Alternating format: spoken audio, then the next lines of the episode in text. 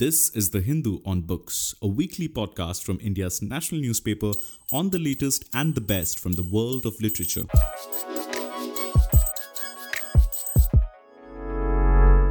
Hello, this is the Hindus on Book podcast, and I'm Shobhana K. Nair. Today, I'm joined by Dr. Rosie Llewellyn Jones, MBE, who is a well known British scholar and has written several books on Lucknow.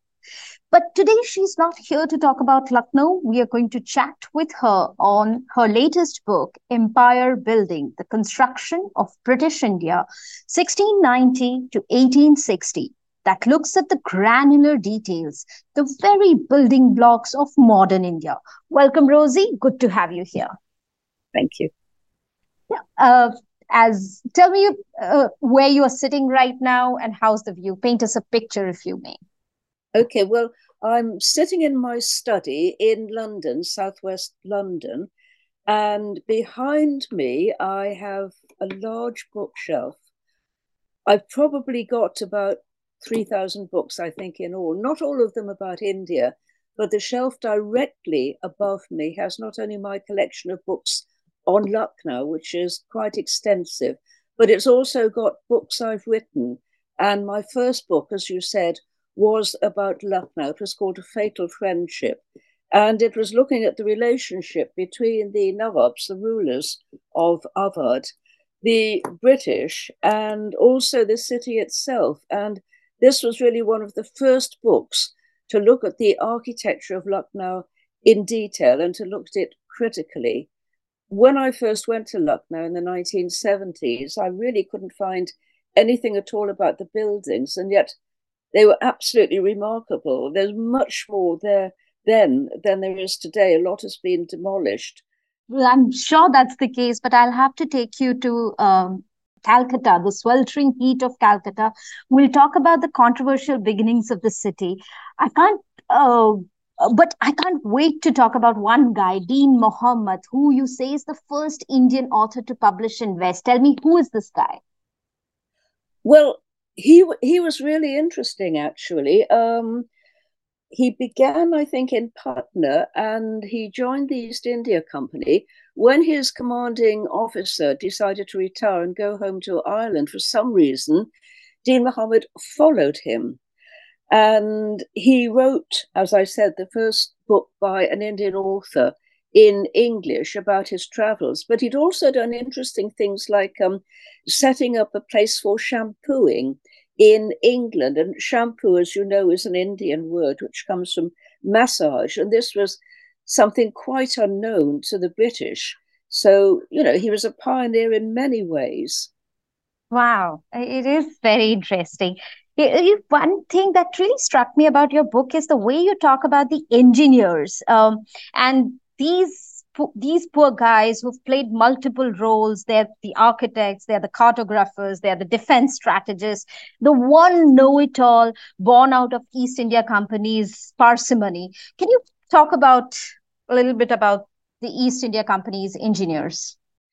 Yes i mean it was very ad hoc business at first. There was no training for engineers at all until the beginning of the 19th century. So these people would go out with very little practical knowledge. Obviously, they couldn't imagine what India was like. And it seems that at first it was mathematicians who were most needed because they could do the surveying, they could make the calculations if you're building a bridge.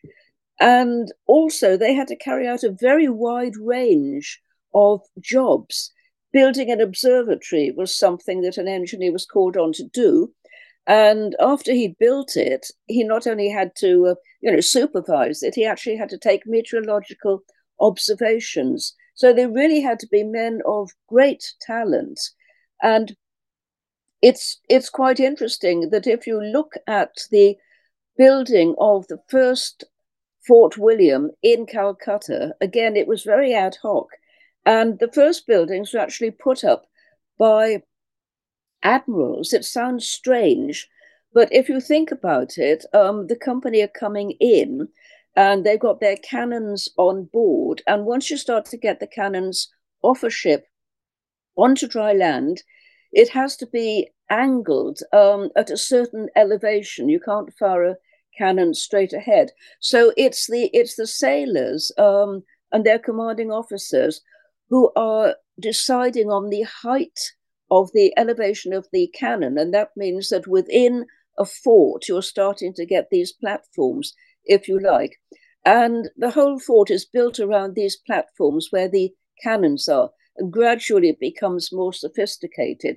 But it took a very long time, and this is really one of the reasons why Fort William fell to Siraj-ud-Daulah, the Nawab of Bengal. It was very poorly defended, and the East India Company had never really sent out enough money to build proper barricades around it. They'd suggested at one point it should yeah, be a sort but, of. you know, our audience will get a little confused. I'll have to take you a few years back. Can you now talk about how Calcutta came into being, and then we'll come into Fort William? Well, there's been a myth for a very long time, if you like, that it was the East India Company who founded Calcutta, and in particular, one man, Job Charnock, an Englishman, is supposed to have discovered Calcutta in 1690. But th- this this really isn't correct. Calcutta was quite a small but flourishing town, as far back as we can tell. And Charnock simply picked Calcutta because it was a very, very good port area. It was very safe for ships. But we know that the Portuguese had been there at least a century before, and the Armenians too. So Charnock was not really making a new discovery. He just thought it would be an appropriate place. And it is thought that his engineers, such as they were, actually demolished a Portuguese church in order to build Fort William. And gradually, as the fort developed, the company was trying to buy land, or at least to lease land around the fort, leasing it from Indian landowners, landholders, zamindars. And the idea was that if you can attract people to the land around your fort, around your factory, if you like, you can then tax them, charge them revenue, and that kind of thing. And it also increases trade. And obviously, since the East India Company was a trading company, this is what it wanted to do. So it started off in quite a small way by leasing land around the first Fort William. And this is how it developed. And in a way, this is also what encouraged the Nawab of Bengal to come down and besiege Calcutta because he was jealous of the land that the company were increasingly buying up or leasing. In effect, the more land you have, the better trade, the more powerful you are. So this is the beginning of your book. Somewhere in 1690, we are talking about Charnock's right, yes. entry. Yes. And when uh, does uh, Fort William come into being? Fort William started in a fairly minor way. By about 1700, there was a small factory there. The term factory is a bit misleading because it's not where things are actually made, but it's like a warehouse where goods are coming in to be exported to the West. And also, goods are being received from Europe and the West to be distributed and sold in India. So you have a fairly small factory. It's not very well defended. And this was really the start of the first Fort William. And you can actually trace the outlines now by walking around the General Post Office in Calcutta. And Lord Curzon marked on the walls where the outline of the fort had been. It's quite a short walk. You can actually do it within half an hour, which shows that the fort itself was fairly small. And certainly compared to other European forts, it was very small indeed. It didn't have a church within it. And this is actually quite interesting because a church was built outside the fort called St. Anne's Church, and it had quite an impressive steeple or tower. So when the Nawab of Bengal came down to try and seize Calcutta, the steeple was an obvious place for his marksmen to go up it, to climb up it. Then they could fire directly down into the fort. So, building a church with a steeple or a tower outside a fort is not a good idea. Ah, so very interesting. You talk extensively in your book about maps. Oh, yes, uh, yes. And yes. you say that before the Europeans came, we didn't really have any maps for roads to where do the roads lead to and things like that. Can you explain how bad the situation was? Well, it, it wasn't bad. It was different. Put it like that. Um, it doesn't seem to me that maps were used or needed very much. I mean, India during the time of the Mughals was not actually going to go out and conquer new territories. They knew what they had. And because of the really good administrative situation, you had governors or subadars throughout Mughal India, and they knew their territories. And if you if you think why do you actually need maps? I mean, the Mughals were not really in the business of conquering different parts of India because it was all under their territory. So you're not sending Mughal armies into different parts of India, perhaps apart from Rajasthan, Rajputana, which was never really part of the Mughal Empire. So why else do you need maps? You need maps if people who are traveling a lot. And this really didn't seem to happen. It looked as though trade was fairly localized. And there are all kinds of accounts by the, the British when they came and just couldn't understand this. And they would ask for surveyors, you know, can you show me the, this part of um, Bihar, for example? And they found out that people didn't really know their areas much more than about two miles beyond where they lived. Wow. It, it's extraordinary. There's no overall picture of India from the Indian viewpoint at all. Um, what I have found is that there were maps for pilgrim routes, and this makes much more sense when you consider that one of the reasons Indians would want to move around, um, and it's not warfare and it doesn't seem to be trade, but they do want to visit pilgrim sites. They want to visit temples and mosques. So you do seem to have a number of these pilgrim routes, and they were found by an Austrian man called Joseph Tiefenthaler. And he produced a very good book in 1766. And this incorporates some of the early maps, the pilgrim maps, particularly going up into the Himalayas. So perhaps it's not strictly true to say there are no maps at all. It's just that they haven't survived. They only seem to have survived because people like Tiefenthaler were using Indian maps, which are then destroyed. And when we talk about Mughal maps, we're really talking about the early Europeans, particularly the French and the Jesuits coming in and mapping out the country. They're using Indian draftsmen, but they're actually initiating the maps. So it's a curious situation, particularly if you compare it to um, England, for example, where we had quite viable maps from the 13th century onwards. Again, marking pilgrim routes because we were pilgrims and we were religious and we marked cathedrals. So you could actually travel from London to Canterbury Cathedral. But as I say, they were very well developed by the 13th century. I simply don't find that in India. And what you say in the book is that uh, the fact that they did not, uh, we allowed uh, outside force to come to our country and to map, uh, to do cartography, extensive cartography, it actually uh, holds an important clue to the successful colonization of our country. So the fact that we allowed it ha- to happen. Oh, absolutely. Yeah, yes. I mean, it, it's this thing about knowledge being power. And so once the Europeans, and particularly the British, have a knowledge of your country, then they're halfway towards colonizing it. And the reason the, the company was so keen on geography is obviously that they themselves were conquerors and they needed to find out where the rivers were that needed crossing. So you'd need engineers to build bridges, where the roads were viable, where the towns were. And this is why they were so intent on providing very, very detailed maps. And they were incredibly detailed. And once they started the great trigonometrical survey, they could actually work out the distances, the mileages between the towns. And you can see that all of this is incredibly useful for an army that's planning conquest or to put down revolt, that kind of thing. I said maps are absolutely essential. Now, you know, one of the very riveting chapters for me was the one on cantonments.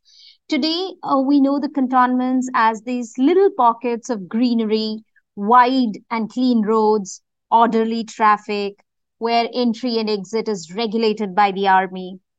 But you take us to the very origin of these cantonments. And there you also pose a question which is the cantonment which was first built? Was it Berhampur or Barakpur? Let's get into the story through Berhampur versus Barakpur. Can you tell us more? Yes, I mean, the cantonment seems to be an entirely European concept because during the time of the Mughals, there was no standing army. If if you wanted to, you know, mount an expedition against the Rajput states, for example, you would ask your nobles to put together a group of men, but there was no one place where you could say, this is where the Mughal army lives. So it was a new concept. And it seems that there was a very small cantonment. And Rosie, why is that? Why didn't uh, Mughal army have a house? Uh, you write something about uh, you once you house them, then you have to feed them, or some. There are those problems, right? Yes, this is also something to do with it. Um, because there was no standing Mughal army, it means that the Mughals didn't have to worry about feeding the men or arming them or even providing them with uniforms. So there are advantages in it. But once you do get a standing army, as the company started to employ, then there are all kinds of things that go with it. Um, you have to provide them with horses, for example. In the Mughal army, the soldiers had to bring their own horses. And that would have disqualified a lot of people who could not have afforded horses, that kind of thing. So it's it's an entirely different concept once the company come in. And as I say, the idea of cantonments is a European idea. It's actually a French word from canton to put people together in a district. And um, certainly Berhampur was the first major cantonment, and that was actually very fine indeed. It was very large, it went over budget, but what it provided was a parade ground in the middle of a block of buildings. And again, this was important. This was a new concept where you actually get men parading around. You can get them coming up performing exercises and that kind of thing it's a question of control in a different kind of way. And you get the officers living by the parade ground, you get quarters for the soldiers, and importantly, you get quarters for their stabling. But you also need things like powder magazines, which is housing the gunpowder you're going to need, and the armaments area. How and it's that... interesting. Sorry, go ahead. Yeah how did berhampur come to be the first cantonment? Can you take us through that? Um, because the company owned land there already there was certainly a farm there. It was within their territory and it was convenient because it was obviously on the banks of the Ganges, and that allowed the company to move upstream to places like Mongir.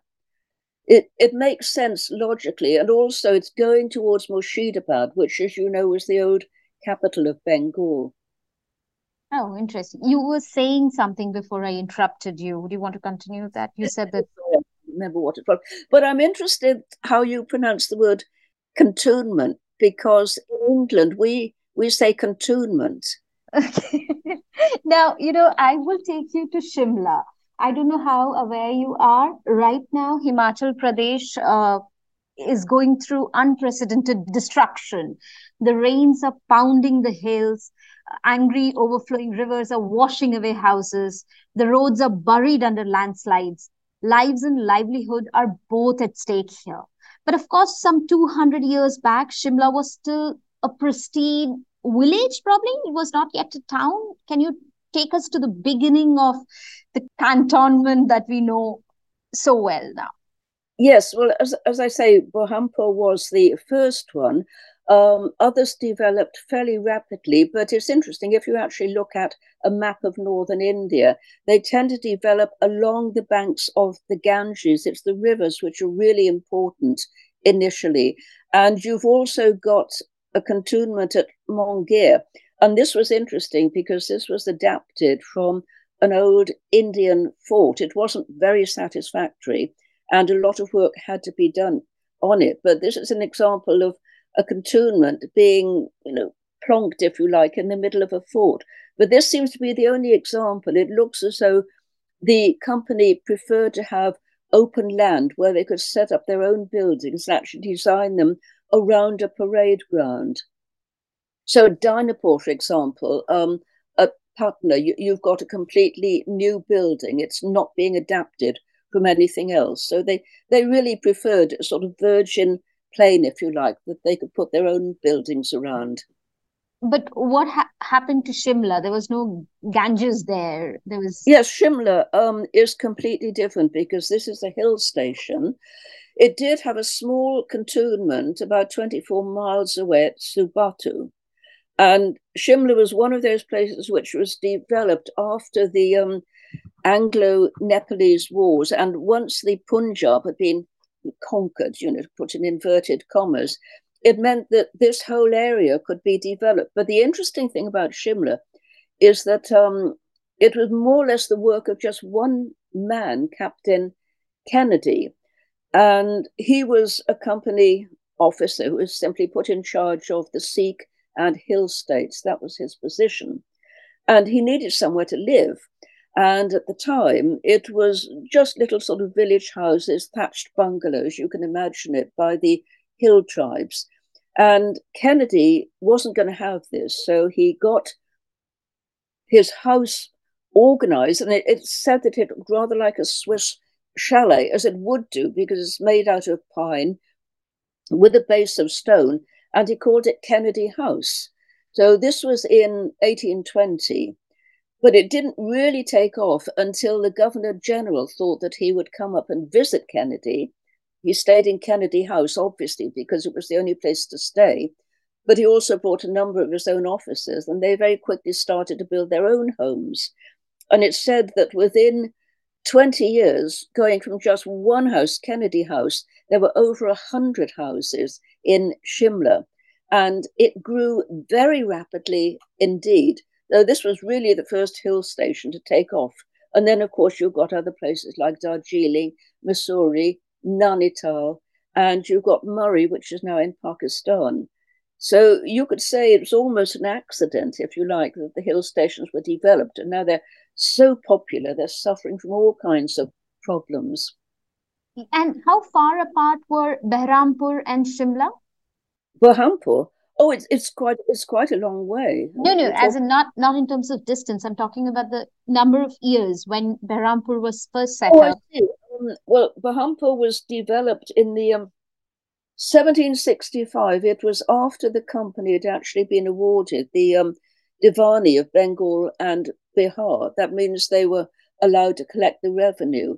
And so they wanted bases from which they could do this. So Behrampur came up pretty quickly, about 1766, whereas Shimla, as I say, is, is much later. That's 1820. So quite a gap. Yeah, and Kennedy uh, put up his Swiss chalet first, and the cantonment that is 24 kilometers away came later, right? Yes, the, the cantonments are mid 18th century, and they developed during that period, but the hill stations are early 19th century. There, there, there's quite a gap. Okay. Uh, there is a very interesting uh, uh, few a paragraph in your book, and then you don't expand really on it. And I was really curious to talk to you about that. Uh, you write, uh, it was not until the 1830s that the first European distillery was established at Kasauli in Himalayas, producing beer and whiskey, which made it easier to supply the men and ration their supply. Why didn't you write more about the alcohol and how did the alcohol come about? Can you tell us if you know a bit more? Well, I'm I'm not really an authority on alcohol. Um, it it's clear that there were a lot of problems with the first company soldiers, certainly in Calcutta. We know about that. Um, we know that the citizens of Calcutta, the Indian citizens of Calcutta, were complaining fairly early on about British soldiers getting drunk and wandering around this small new town and molesting the women. And the company, you know, to their credit, tried to ration this, but you really can't ration alcohol to soldiers. I don't think this has ever been possible. Um, and they were drinking country liquor at the time. That's some um, arak and toddy, which both have a very high alcoholic content, whereas the officers were importing alcohol from Britain, um, stuff like cherry brandy, which is pretty disgusting. So you've got a disparity between what the officers are drinking and what the men are drinking. There's absolutely no doubt that the British are very, very fond of alcohol. And by setting up Kasauli, it meant that um, you didn't have to import so much alcohol from Britain, which obviously sort of saved on tonnage and that kind of thing, if you could make it locally. And in fact, Indian whiskey is very, very good indeed. It's never been quite so successful with wine. But if you've got it sort of in house, if you like, if you're actually manufacturing it in India, then it is easier to regulate. You can tell the men that there's only so much being produced and they're not getting anything from England. I, mean, I think quite a lot has been written about um, Kasauli and the breweries, but I'm not really an expert on it.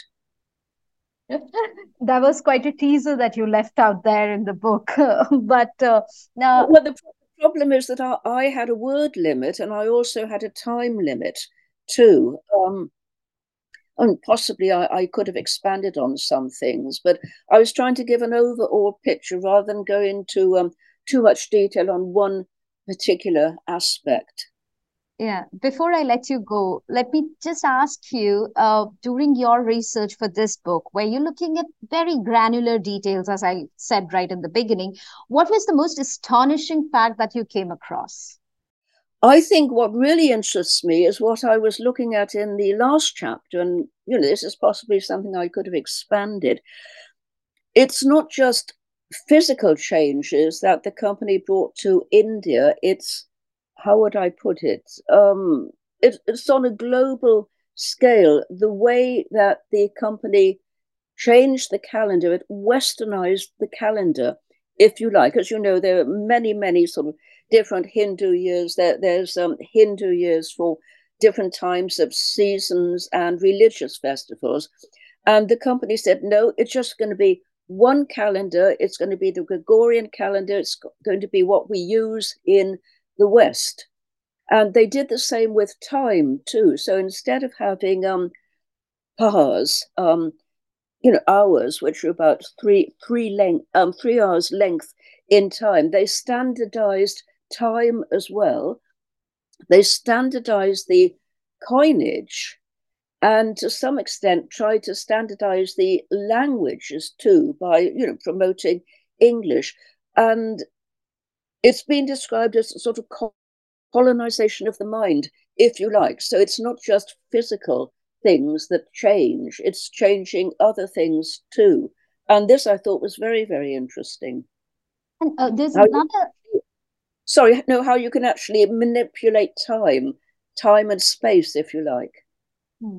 And, you also write that we don't know, we don't have an evidence whether these kind of changes, particularly when you're coming to somebody else's country and changing the way they see time, we don't know whether there was a protest initially because the freedom movement starts much, much, much later. And we don't know whether the Indians protested when they put up those uh, the uh, those clock towers. you don't have that evidence about that, right? No, no. What's really interesting is that um, I lived in Udaipur for a couple of years, and the clock tower in Udaipur was the kind of center, if you like, of the city. It's ridiculous when you think of the wonderful palaces, particularly in Udaipur, and the lakes. And yet the clock tower seemed to dominate everything, and deliberately so, because it's much taller than anything else. And the clock tower in Udaipur wasn't put up by the British, it was put up by the Maharana. And there are similar clock towers in other Rajput states, for example. And it was a kind of rivalry, if you like, who can build the biggest clock tower. Oh, um, I, I, I, do also see it as um, something slightly sinister, particularly in those areas where the British were, Calcutta, for example. It's um, it's a symbol, you know, the clock tower. If it's the largest thing in your town, then you're it's always going to be a reminder that somebody else is in charge. So I think that there's a different perception from local rulers putting up clock towers because they wanted to show off, and the British putting up clock towers as a reminder. And of course, the clock tower was showing British time, if you like. And then they everybody just embraced it. That's even more shocking. Not just that they embraced it, they went to sort of compete with each other to put more grand clock towers. So that that's that's. I thought I thought that was very interesting. Yeah, that is surely very interesting. I would suggest to all our listeners to do pick up a copy of Empire Building, the construction of British India, 1690 to 1860. Thank you so much, Rosie. It was a pleasure to have you with us. Well, thank you very much indeed. I appreciated talking to you. Thank you for listening to The Hindu on Books. You can now find The Hindu's podcasts such as In Focus and Parley on Spotify, Apple Podcasts, Stitcher, and other major platforms. Write to us with comments and feedback at socmed4, S O C M E D 4, at the rate thehindu.co.in.